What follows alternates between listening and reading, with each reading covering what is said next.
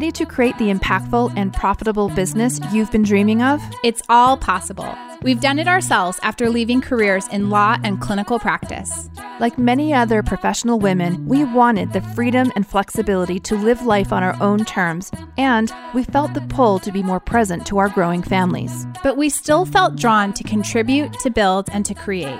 For us, that looked like founding software companies, but for you, that may look different. Our mission is to help other ambitious women build and grow businesses on the internet. Starting up online can be overwhelming and isolating, but it doesn't need to be. Join us for honest conversations about what it really means to grow an online business that aligns with your values and adds something meaningful to the world. I'm Sandy Connery. And I'm Jenny Barcelos, and this is the Soulful MBA Podcast. Today's podcast is brought to you by Audible. We love audiobooks, and we suspect that you do too. Because you're a Soulful MBA listener, you can get an audiobook of your choice and a 30-day free trial over at audibletrial.com slash soulfulmba. Again, that's audibletrial.com slash soulfulmba for your free audiobook. Hi, everyone. Welcome to the Soulful MBA podcast, episode 128. I'm Jenny Barcelos, and I'm joined with my co host, Sandy Connery. Hey, Sandy. Hello, Jenny. Hi, everybody. This episode is all about being five years into business on the internet. Did you get a Facebook notification about that or something? I did. I got a Facebook yeah. notification that it a was photo? pictures, photographs of the conference we attended where we met each other. And I just I thought that was such a an important milestone in my life mm. and turning point in my life that I figured you know, this is worth having a conversation about sort of what's happened in the last 5 years and what I've learned and what you've learned and what we've learned together and where we're going moving forward. And five years feels like a long time. Like it's a really yeah. big deal. Yeah, that's right. Because it was June that we were in Colorado Springs. So it's exactly five years ago that we met. That's really cool. Yeah. I love it. This is going to be fun. Yeah. So we have a bunch of questions. We're basically going to interview each other in this episode, but we have a few points that we just want to bring up as well. Just kind of talking through some of the major lessons we've learned in five years of online entrepreneurship. And just to be clear, Sandy and I have not been business partners for five years. That's more th- like three and a half years.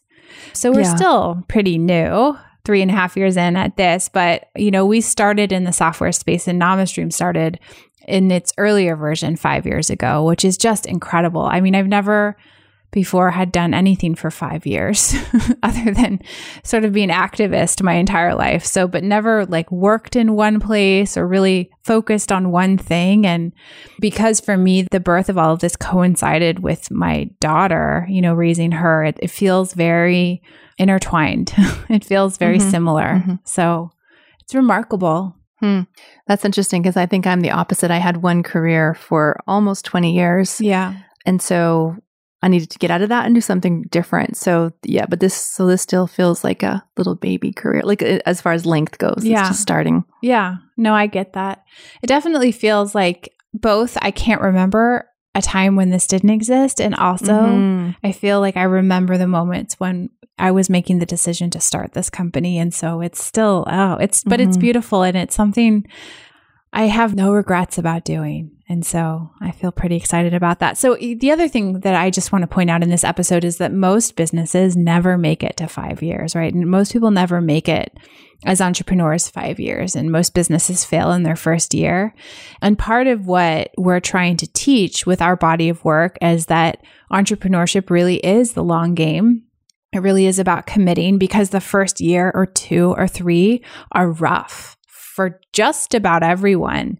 And so the, you know, the riches are made and the lessons are the real value of a business comes in those those years after the first few years. And I I think it's really easy when you're in the beginning to feel like something's wrong or it's not right or your intuition is telling you to get out of it or why would I be having so many failures if I were meant to do this or if I were qualified or skilled or if this was going to work for me.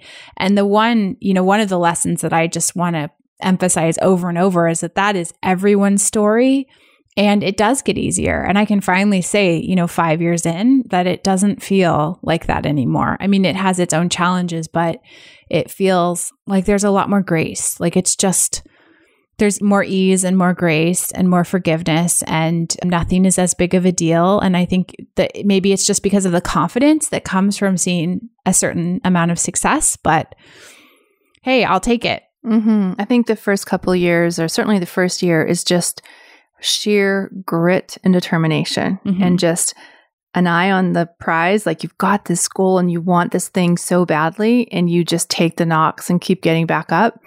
And it's not easy for anyone, but the reward is so great, right? And I think after those first couple years there's like a momentum yeah there's confidence but there's also some momentum with you know more clients more people talking about you more people knowing that you exist and you can really start to you know ride that wave and start to scale and really see some big jumps in in revenue without having to do as much work as you did in the first year. Mm-hmm. Yeah, and there's more respect too. I mean, it it was just in the last maybe year or two that I'd say 18 months that I feel like the people around me started to take seriously what I was doing. You know, I think it was like this little project or this little experiment that I was doing while I was a stay at home mom. And that definitely wasn't what it was. But I feel like people in my personal life sort of looked at it like that. And now I, I can't imagine anyone doubting it, right? Because it's mm-hmm. It's just yeah, speaks the body of work speaks for itself. because it's online, do you think, Jenny, like that it wasn't seen as a real yeah, uh, yeah exactly online? Mm-hmm. Yeah. yeah. Yeah. And I think yeah, I, yeah, totally I think if that. it was like I was running a boutique people mm-hmm. would have taken it seriously, which is ridiculous. Tangible. Mm-hmm. yeah. Yeah. I've explained what we do to so many people in my life, and they're like, what is it again? Like, are there really there's people that enough people to make a business of that? That's actually my mom. are there enough yoga? Are there that many yoga teachers in the world? yes, there are. There are many, many. You know. So yeah, I totally get it. You're always kind of because there's nothing to see or touch or feel with it. It's like this unknown thing. You sit in front of a screen, and what are you doing all day? So. You know, I yeah. still, I also have this experience where if I'm in a social situation with my husband or at a bank or like dealing with a mortgage company. or Like, I don't know. There's just so many situations where people just look to him and try to talk to him about our finances or like our, our, you know, how we are able to live on an island or, and, and I've heard him say a couple of times, like, well, my wife runs a software company you know and i think mm-hmm. people like still just just like they cannot wrap their heads around mm-hmm. it like mm-hmm. it's just so yeah. nonsensical to someone to understand that and i do a lot of other things too but like this is a big part of why we have the lifestyle we have and i think people are like what like it's mm-hmm. just not real. So, I mean, we're here to say it's real. And if you're listening to this show, you know it's real and you believe in the internet and you believe in business that is not in a store or a physical giant office building. So, thank you. But let's go ahead, Sandy, and maybe dive into mm-hmm. some of our questions because I think we'll get, we have not gone over our answers to these questions with each other. And I think we'll get into some really juicy stuff here. And it'll be nice and voyeuristic for folks to give get a little peek into how we're feeling about things. So I have the first question I want to ask you, Sandy. So, what has surprised you most about running this company we run together? I think what surprised me most is how easy our relationship has been and how quickly we fell into a rhythm of communication and getting things done and doing all the things we have to do. My last partnership was pretty good too, but there wasn't the level of friendship in that one. And so it's, it's a different, mm, it's a different animal, you know, when there's friendship wrapped up with a business partner. So I think that's truthfully kind of shocking to me, like how easy this has been, like mm-hmm. just effortless. Mm-hmm. And, I just know when something's happening in your life and vice versa. Like there's just no ability to hide anything. It's really incredible, actually, what we've done together. Mm-hmm. Yeah. And you? Yeah. Well, it's along the same lines. I, what has surprised me the most, I mean, there's lots of things that have surprised me, both good and bad about this experience. But I do think that it, for me, it also does center around our relationship. And to me, the biggest surprise is how informal we've been able to be in running the company as it's grown. I mean, we started out just sort of like, hey, let's try this. Like, oh, what do you think about this? Okay. And without a ton of structure or systems. And, you know, we both have our own systems and ways of doing things, but I, I also feel like if someone else came and watched us, they would have no idea what was going on. And, and so much of what we do is really intuitive and informal. And I think we just trust each other so much that we don't need the kind of systems that you need when you grow really, really big or really, really fast. And that there's mm-hmm. just this sense of, I think we mother this company. You know, I trust you 100% with everything. If I can't do it, if I'm not there that day, or, and there's just this sense of, yeah, like of trust and ease and informality. And I really appreciate that. Mm-hmm. I've tried to draw out an organizational chart about three times over the last couple of years, and I, I just like forget it. It's just so muddled. Like Jenny does that part, but I do most of that, and then but I do a lot of that. But she sometimes comes in and like it's just like an HR person would die. Like it's just there is no sense to it at all. So I think just to embrace that and like it's working. And you know, as our team grows, I think we may have to define rules a little bit better. But perhaps I don't think that you and I can do that. I mean, rules for others on our team would have to be defined, I, I believe. But yeah, well, and that's worked. I mean, I think that we have done like we I think it works when we hire people who have a lot of self direction and don't need us to define a lot of things for them. Mm-hmm. You know, I think that that's what we've also figured out that works because we're like that. We're, we're adults. We treat each other like adults and we give a lot of responsibility, you know, to each other. Like, I don't want to have to baby someone or I mean, I know that this has to happen sometimes that gives step by step instructions. I know that it mm-hmm. has to happen if I can't do something that I usually do, but our best team members are like where it's relatively hands off and we just we're like oh you do great work okay go do it for us and those people do it and it's just it's amazing. And i and i also believe you get what you pay for. And that's another that doesn't surprise me. So maybe like i'll just mm-hmm. rant about this because i don't know if this is going to fit in anywhere else but i will also say that that is one of the lessons of five years in. And i mean i think that's a lesson of life and of living on the earth but you get what you pay for.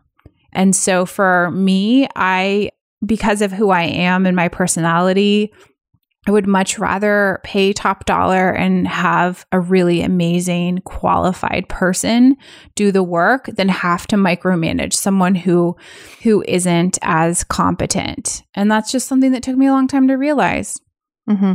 But there's also an internet culture of hiring really cheap, right? Yeah, like the, and it the, doesn't work for me at all at no, all. And but I think we got caught up or that was like, oh, we're supposed to do it this way because everyone else is. And, you know, like really cheap VAs, for example. And so we've just said no. And that's part of our digital artisan manifesto is like, no, we're going to pay top dollar for the best person and we're going to give them a, a good living wage. Yeah, no. Done. And I, I remember my first year in business and two different people who I totally respect were like, you really need an assistant. And I was like, really? Because I'm not really making any money over here.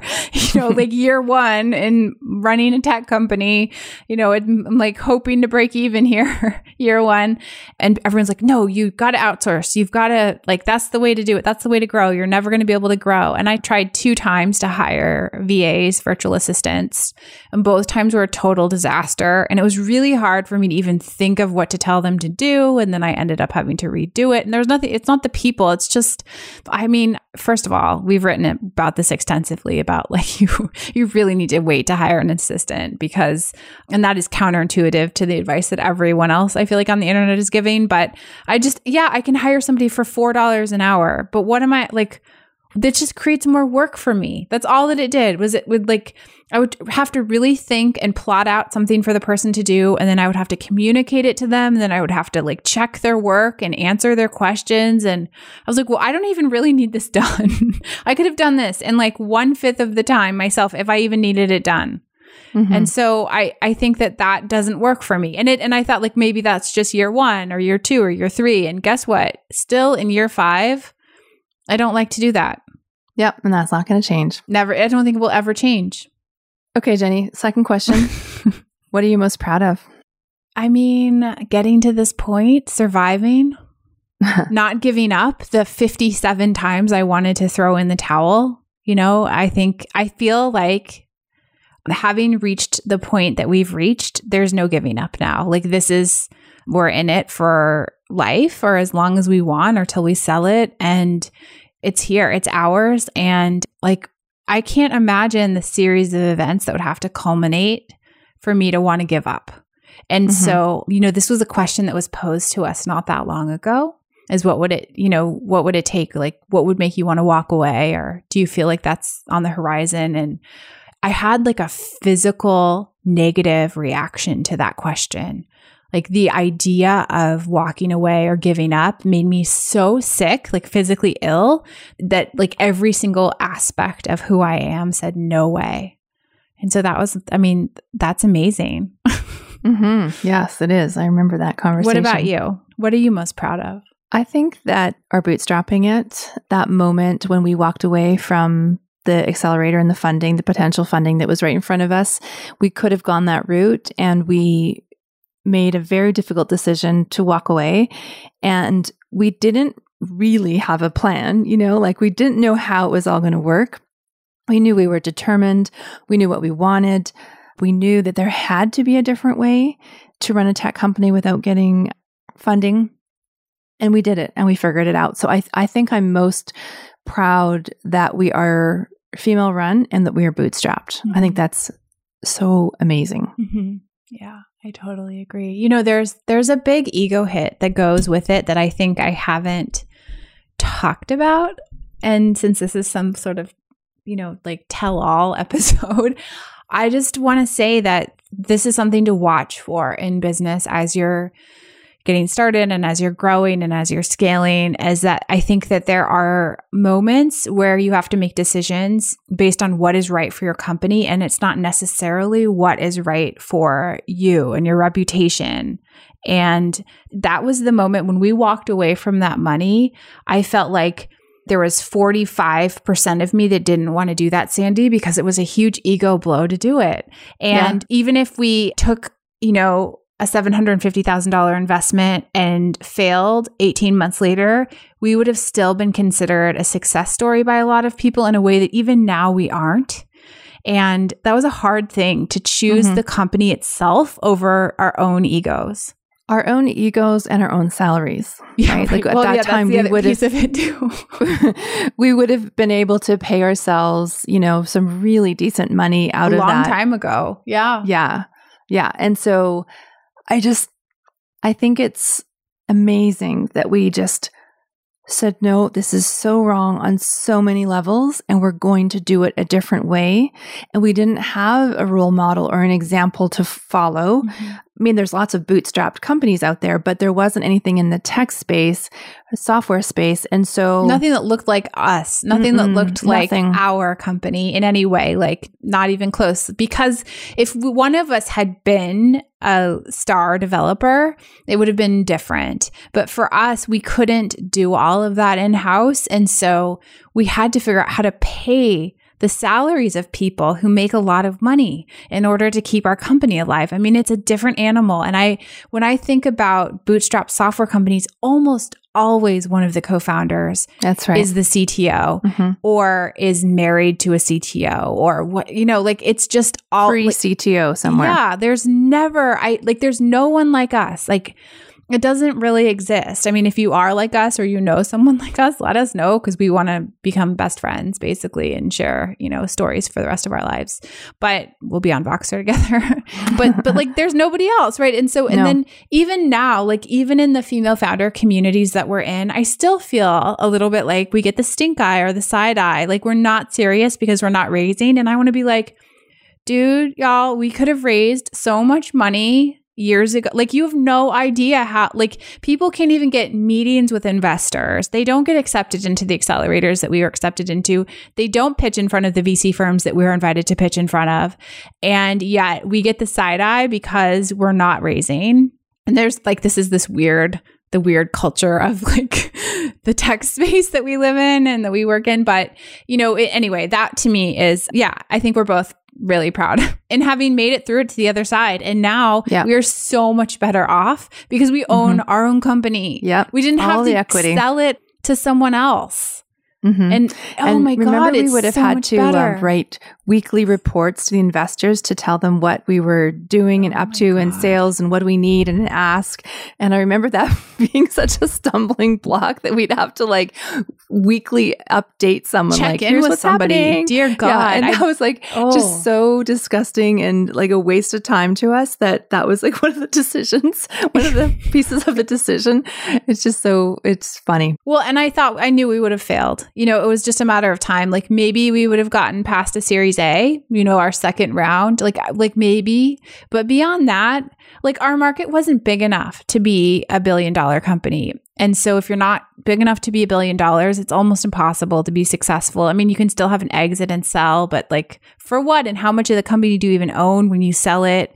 By that it's just time, yeah. it's just such a losing battle. And so, yeah. So we're super proud that we did that. yeah.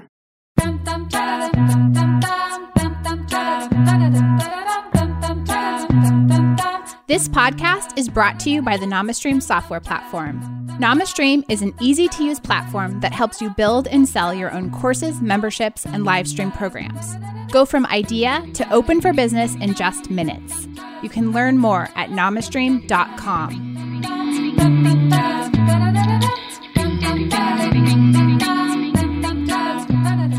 Okay. What scares you about our business going forward, either today or in the next five years? What are you most scared of? I think there there's a couple things. So the first is to grow the way we want to grow.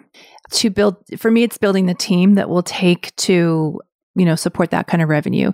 And I just we were talking about this on a podcast with somebody. Oh, it's an upcoming podcast that's coming out with Sarah Christensen and, and I was saying that when I had my brick and mortar store, I could overhear my staff. I could watch them. I could see how they were with customers. I could sort of, I know what, how they're all doing and what they're doing and when, and I can correct if there needs to be a correction. But when you build a team on the internet, I feel blind. Like, I don't know mm-hmm. what they're doing. I don't know what they're saying. Like, it's just so hard to me. And so that makes me really nervous. I know we're going to have to do it as we scale. And I just really want to go forward with a lot of thought about how those processes and systems are put into place. Because as we've said, we're not very good at doing that.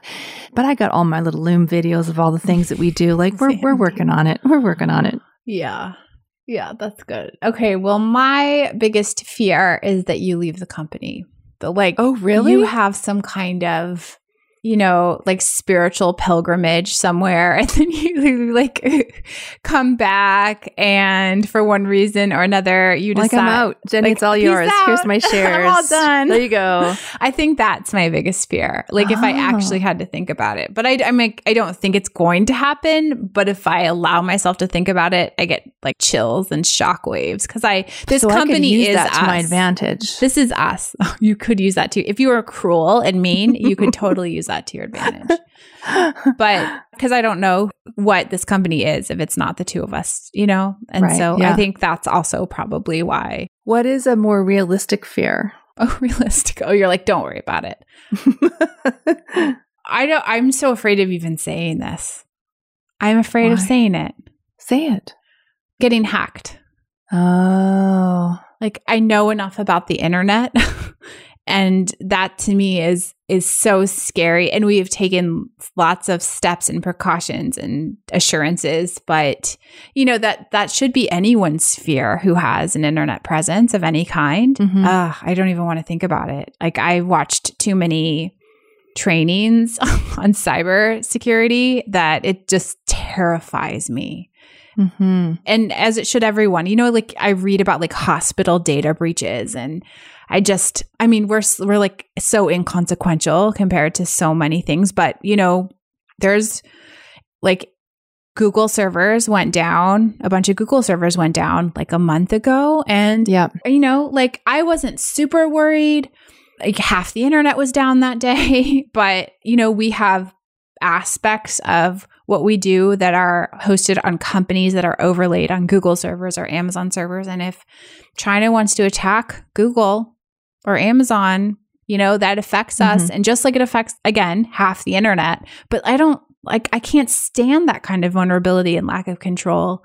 And so anyway, that's my other deep pit of fear and doom. But you know, if like it's like we're all going down together, I guess. Yeah, cuz those kind of things that would be horrible, but it's not, you know, our fault. You know, we haven't done it. know, and so and it'll be affected. I know, I know. but it'll be eh, lots of other people will be affected in, in different companies. And so I think people so I worry about the people and you worry about the thing, which is so very Jenny and Sandy. that but I think that our users will understand. Like it will be terrible, crappy, horrible, but like we'll work through it, you know, we'll work through it and people will understand that this thing has happened and it'll be, it'll be fine. Sandy, you're just saying that because you have not been told you're on the dark web by your data security person yet. True, but I have been. My email has been hacked, you and I still been hacked. But I get, get the alert that says we have identified your personal information on the dark web, and I and I call them and I'm like, okay, what are we going to do about it? They're like, well, once you're in the dark web, you're in the dark web, and I'm like, what? Yeah. That And I phoned all my contacts here. I'm like, okay, she's on the dark web. What should we do? And everyone's like, mm, not Yeah. much you can do. yeah, sorry, that sucks. yeah. And I'm like, where? how do we get on the dark? I, I don't want to know anything else about the dark web. I've already learned enough. on the dark web. Like, anyway, how do you get there? we're going to terrify everyone if, and get them afraid of using the internet, Sandy, and then they're not going to buy our All right. software. So we should stop while we're ahead. okay. Next question. Okay. What has been the biggest inflection point for you so far in our company? And I guess that's similar to like what was what are you most proud of, but maybe you have a different inflection point or more than one.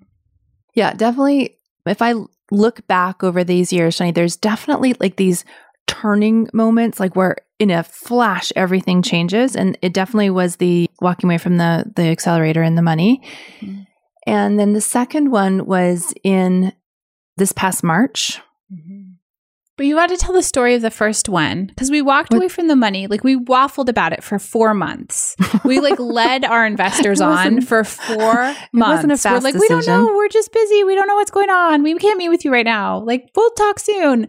And then you were on holiday somewhere in British Oh, Columbia yeah, in a blueberry yeah. field with horses. Yeah, and then you called Cherryville. me. Mhm. And I was, of Mhm. course, not on vacation because I don't do that until now. Mm-hmm. And I was, I, in my attic in my Seattle house, I remember, and you were calling me from some like Yep. beautiful blueberry field, and you're like, I think I know what we're gonna do. And then we came Mhm. up with a plan, and that was how we raised the first big round of money ourselves. Yeah. because we had to hire the developers Get to had to rebuild the platform into V2. to rebuild Yeah. to V2. So we had to commit. And so once we said yes, and you had to like sign something right then that day. Oh my God. Of course. That's always how it is. it was like, this is it. This is it. Now we need to raise this money. We need to figure out and how we're going to pay these developers to make this happen. So we just did a internet trick of holding a couple webinars and away we, we, went did and months of planning and we put on four Yeah. webinars in one week Yeah, and we huge. raised the It money. I mean, that's what happened. And It that's the intense. yeah, that was that's the story that we tell when we speak at conferences and stuff, but it's true and and we've gone on to replicate that, you know, a dozen times since then, but it, we basically used internet marketing to self fund or crowdsource the funding for our own company instead of having to go out to outside investors. And so we retain ownership. Our clients get to contribute to the funding of the thing they end up using and then we build it to spec for them it's it's actually a beautiful amazing process but it was this moment and i don't we had been having like back and forth waffling conversations for 4 months and then you went away on vacation and of course you had clarity and then we were like this is what we're going to do and i was like okay i trust you we're going to do it and then we did it and we worked Mhm. our tails off Mhm. to do it Mhm. you know and i i think that that but that proved to us that we could and that we didn't need you know some papa bear or some sort of like Mhm. yeah. sugar daddy or some like oh i can't even And think about the every investors time since then when we've needed some money for whatever reason, we're able to do it. yeah like we needed a certain amount of money to rebuild and that's exactly what we raised Mm-hmm. right and so it's just fascinating to me that when you are faced with that you can do it like when there is a need then Yeah. No, it's totally weird law of attraction, all kinds of stuff. I mean, it it was almost like to the exact dollar amount that we needed to deal with this hire Yeah. that we had made. And I mean, I think that's the sense that used to be my biggest fear about running our company, honestly, was that we're hiring so many people all the time. And I think this is what happens to founders, right? Is that you like the fear is that you can't pay someone that you've hired. I mean, I think that's the biggest fear. And that to me, like we made the decision on trust that we would be able to figure it out. And we signed a contract for a lot of money that neither of us had personally to spend Oh. and we figured it out and i think that that and, and we did that over and over and until now we don't need to have that kind of pressure on us i think Yeah. we can just run our company and the abundance comes but it took a long time and took that happening over and over and over again for us i think to trust like okay this is not a fluke this is actually something we can control to some degree hmm Yep. Yep. And then I think the other inflection point was just this past March, Jenny, where a whole bunch of little things happened at once. And I feel like we've just come out of that with like a whole new level of confidence and way of being and thinking and something we've just up leveled our mindset like a hundred X. Mhm. And so we read Nathan Latka's book oh my god called, we should talk about that what is that? Cap- capitalism without capital? I don't even that right? know what it's called. So something like that. Capitalism without capital, or with no capital. How to be a capitalist without capital, I think. capital.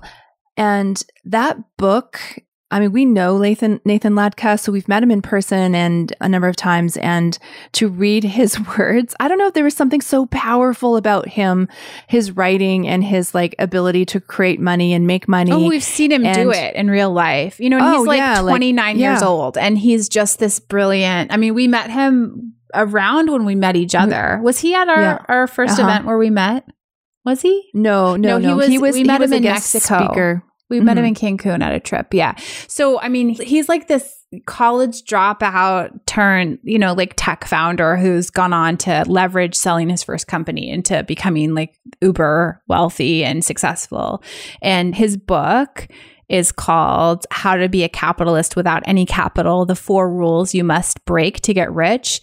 And I mean, he's a super cocky, like overly confident, young bro. And it's like, if we didn't know him personally, I, there's no way I I could have would've made it him. through that book. But I, Mhm. I do know him and I also believe him to be a really thoughtful, intelligent, Introverted. reflective, introverted person. And I'm like, that's the person I relate to. And so he turns it on publicly, which is yeah, so it's a impressive persona. to me. Yeah, yeah, absolutely. And he's he's a genius, right? Like there's no other way to think about it. And I just it helped me to see how much of his success, like that book and knowing him and the interactions we've had with him helped me to just sort of tease apart like how much of his success is due to this mindset he's able to sort of mm-hmm. channel in moments where he needs to. And i see it and i think for us that has been a huge turning point for us to be able to I see mean, it and own we- it ourselves Jenny, we we read that book, and then the next conference we went to, we went around trying to buy a business. Oh my like trying to We- find we a to business. Like you guys for sale, And we You're were serious. And we started sending emails. And if you got an email from us and you're somehow listening to our show now, I'm a little bit embarrassed, We're- but not really. No, but still- because we started like looking at companies that we were Like, who would we want to buy? Like who what do we want a what do we want to own? Like what kind of IP do we want to add to our portfolio and like literally reaching out to brands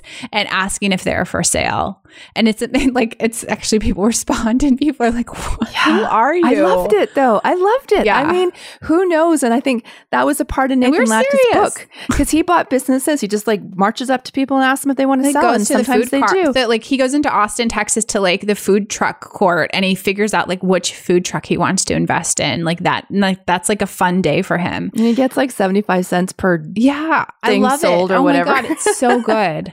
You know, and So I I also I think- think, you know you have this experience in brick and mortar, and there's just so much going on in my personal life that I don't think I can talk about right now. But it's something that I definitely have been toying with in the last six months as well. And just reading Nathan Latka's book just solidified for me that that like the kind of economy that I operate in is so Mhm. different than that world and the world of stores and factories and jobs. You know, like I just Mhm. operate in such Mhm. a different world than that. And I just, I choose to opt out of that other world, like participate as a consumer to some degree. But the internet and like sort of Nathan Latka calls it the new rich. It's just such a better place. Mhm. There's no ceiling on what you can earn. It's not resource intensive. Like you don't have to order stuff and have packaging. I mean, we've gone over and over on this show about how much I hate packaging, but like it's just this beautiful way of operate. Like there's real value that exchanges without all of the externalities Stuff. Mhm. that happen in the other economy. Yeah. So we started calling ourselves the new rich. That's our, our new title for ourselves. And we would say like, let's Latka this. And we'd like try to buy something. Yeah, it's a verb. Last name into a, a verb. Yeah. So I just want to explain to you at that time. So we read that book, which was super impactful to us.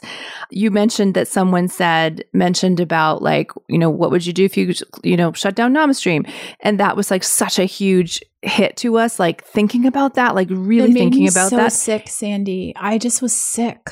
But it like, it spurred us on. And then we also applied to work with a coach and we hadn't heard from her. And so we thought we weren't selected, which kind of angered us. And then, like, the next day, like, with these all happened within days. And then we were in and was like, oh my God.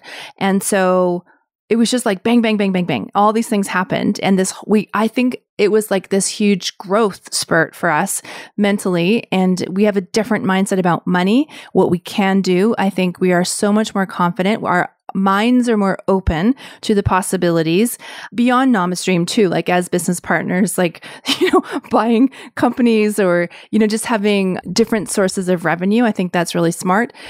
Nathan Latka also opened our eyes about real estate. Like, uh, not that that's new, but it's just sort of, you know, started me thinking about a few things. And so we'll talk about that later. But yeah, so I think, sorry, that was really me taking a long answer for that question. So, one of your key defining moments.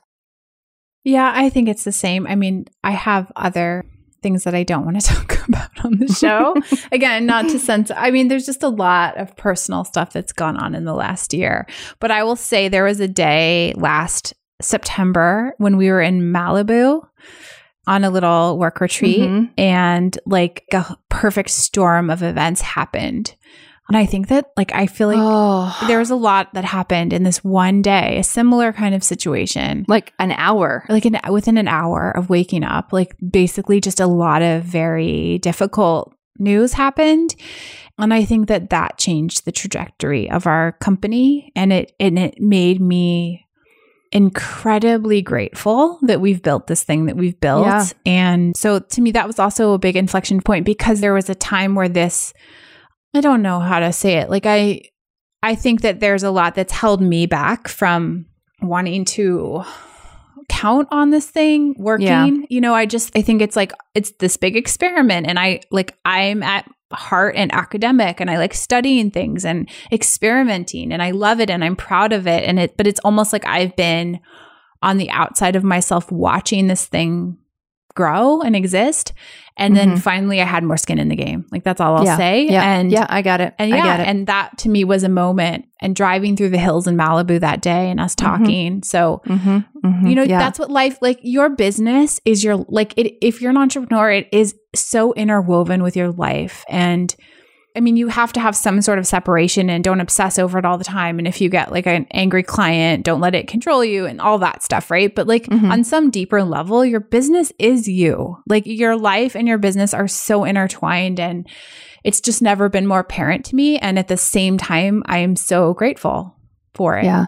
And we drove through those hills and went to Roll's cafe, and the lady at the cash day. didn't know who he was. I know. Wasn't that So so, weird? What town was that? I feel like that that whole place, you know, the other It thing is that whole place caught on fire after we Yeah. left like a couple weeks later. Thousand Oaks. Yeah. it? Yeah, that yeah, that was the town where the restaurant was, yeah. Yeah. But, and then like where we were staying, I'm pretty sure was just leveled by that Malibu fire. Yeah, that was awful. But Awful. but so but it was all very ominous. I mean, it was a really weird ominous time and it still is a little ominous, but we, you know, I think we just decided to, you know, not only be all in on something but like allow it to be an integral part for me of my life. And I think for you too now like we're both on that same page that like this Mhm. thing is, you know, I think it's it's not just this idea that we're it's not this little thing we're playing with. Like it's freaking real. Yeah. It's a big thing. It's yeah. a big yeah. thing. Yep. And it supports us. Okay, Jenny, what is your advice for someone who is just starting? Yeah. Be prepared to fail for 18 months constantly. And, you know, I, it's hard for me to say that on the show because we want to encourage entrepreneurship and people don't want to hear that. But, you know, I mean, we're, where this is like, this is who we are and we're honest. And I think if you can make it through, that trial by fire. And it's not all, it's like amazing. The failures are such a gift, and you have to fail a lot especially in the beginning. And like you still feel fail a lot later on like years and years in you still fail but you have like so many more successes to balance it. And early on you just don't honestly have them. Like you don't have a big enough following or an audience. You don't know what you're doing. You're just going to make kind of rookie mistakes. And that is just part of it. You know the first time i launched an online course and i did my first webinar i had no idea what i was doing and it was i think $500 the program and i sold one and then I had to deal with the fact, and this is like happens all the time for our clients, right? Like, what do you do if you sell one? Like, do you give it back, the money back? do you still make the thing? And like, why didn't I sell more? But I didn't know how to get anyone on the webinar. So I'm like still amazed. One person showed up and bought the thing. And so, like, that kind of stuff happens in your first year and a half or so. And like, that's normal. And you got to deal with it. I chose, like, I'm going to give this money back because I don't want to make a course for one person.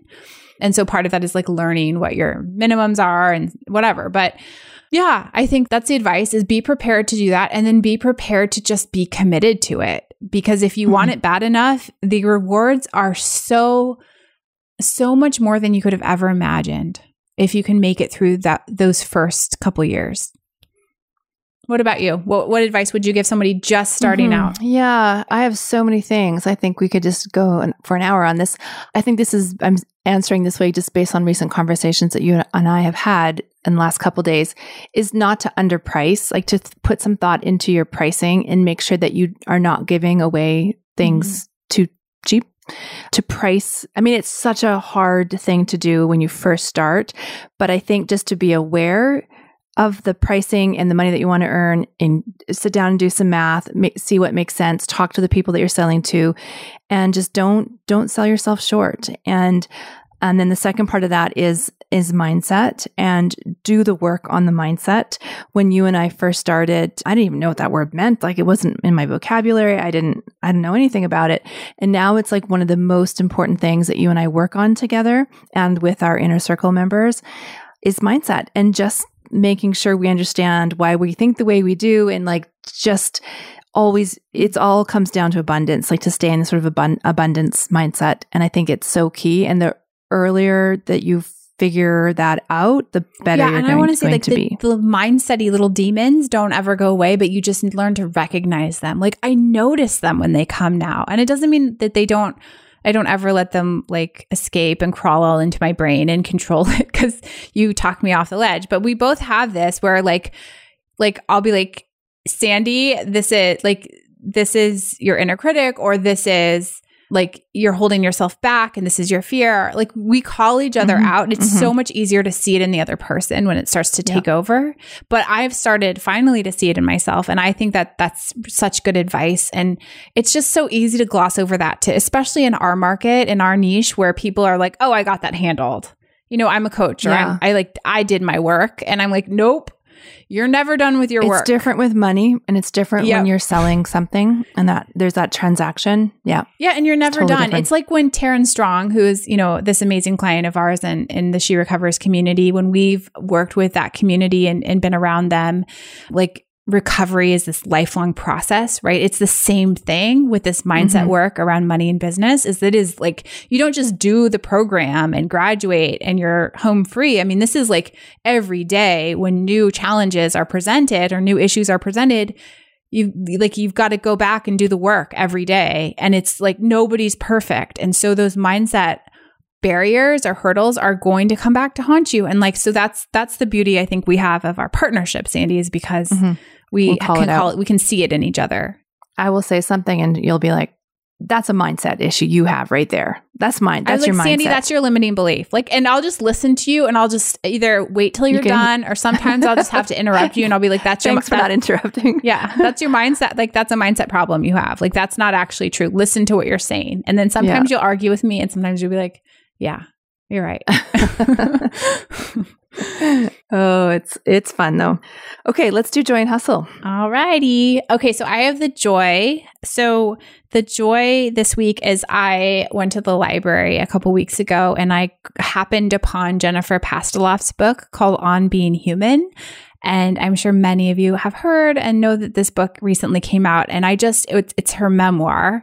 Um, and she's, if you don't know who she is, you should Google her. She's a pretty famous yoga teacher and I read it. I devoured it in a couple of nights. And it's it I don't usually read that much because I fall asleep before bed. Like I'm so exhausted by the end of the day that I haven't been reading for very long lately. And I like two two nights I think I just devoured the entire thing and I was just so sad when it was done. It was just a profoundly moving book and story and I would it just made me like dream of going to one of her retreats one day. Her she does writing and I think is it called Radical Listening. I just, oh my God, I just loved her. I loved everything about that book.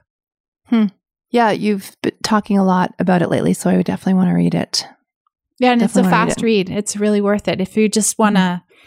A real peek into someone's life who's who's overcome a lot and is still in the middle of it and is is doing the work and showing up every day and seeing the beauty in it all. I loved it. Mm-hmm. Mm-hmm. Cool. Okay, and my hustle is somewhat based off of Nathan Latka's book, but I I want people to consider when they have a little bit of money in their business account to consider how they can invest that. And so you can invest into equity or you can invest into real estate. And I'm looking at investing in real estate right now. I'm not sure that I'm going to do it, but it's a really fun process to you know, be constantly looking at houses in my neighborhood. What could I afford? What could I do with that? What kind of, you know, expenses does that mean? How long would I have to hold on to that property before I could sell it for a profit? And it is the best feeling in the world, even if it doesn't actually come to fruition, but the act of you know, doing the mortgage calculator and figuring it out and just seeing what that would look like for my business. It is just, I don't know, I feel so badass. It is badass. badass. It is. It is. Oh my god. Right? I've looked at buying businesses the last couple of months. It's like so it is badass to like go over the like profit and loss statements and to figure it all out yeah. and to map out like the next 10 years of revenue and yeah, I mean, I think that's that's such good advice, Sandy. I think it's especially as women, we're so reluctant to talk about money and being responsible with money and owning whatever issues we have about it. So mm-hmm. thank you for starting to have that conversation on here. And I think we're going to be talking more about these things in the show going forward. So that's a little sneak peek into what's to come for some folks. But yeah, all right. Well, this is pretty right. honest and open and raw. So be nice to us. and there's more where this came from. But I hope that you take something from these lessons that we've been able to learn and you know, I hope that you see the beauty that's on on the other side if you're in a struggle and and that you see that the beauty really is is the struggle itself and there's nothing like entrepreneurship in terms of personal growth and what it can do for your life in all arenas. So keep it up, keep going. All right, thanks everyone for listening. Bye.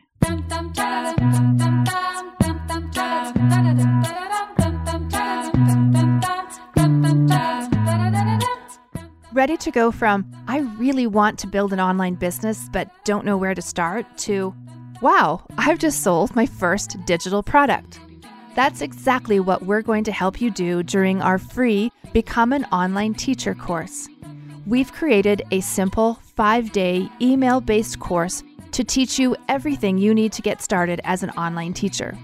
By the end of the week, you'll have a digital product that's mapped out, priced, and ready to offer your community head over to soulful.mba slash teacher to sign up. It's totally free.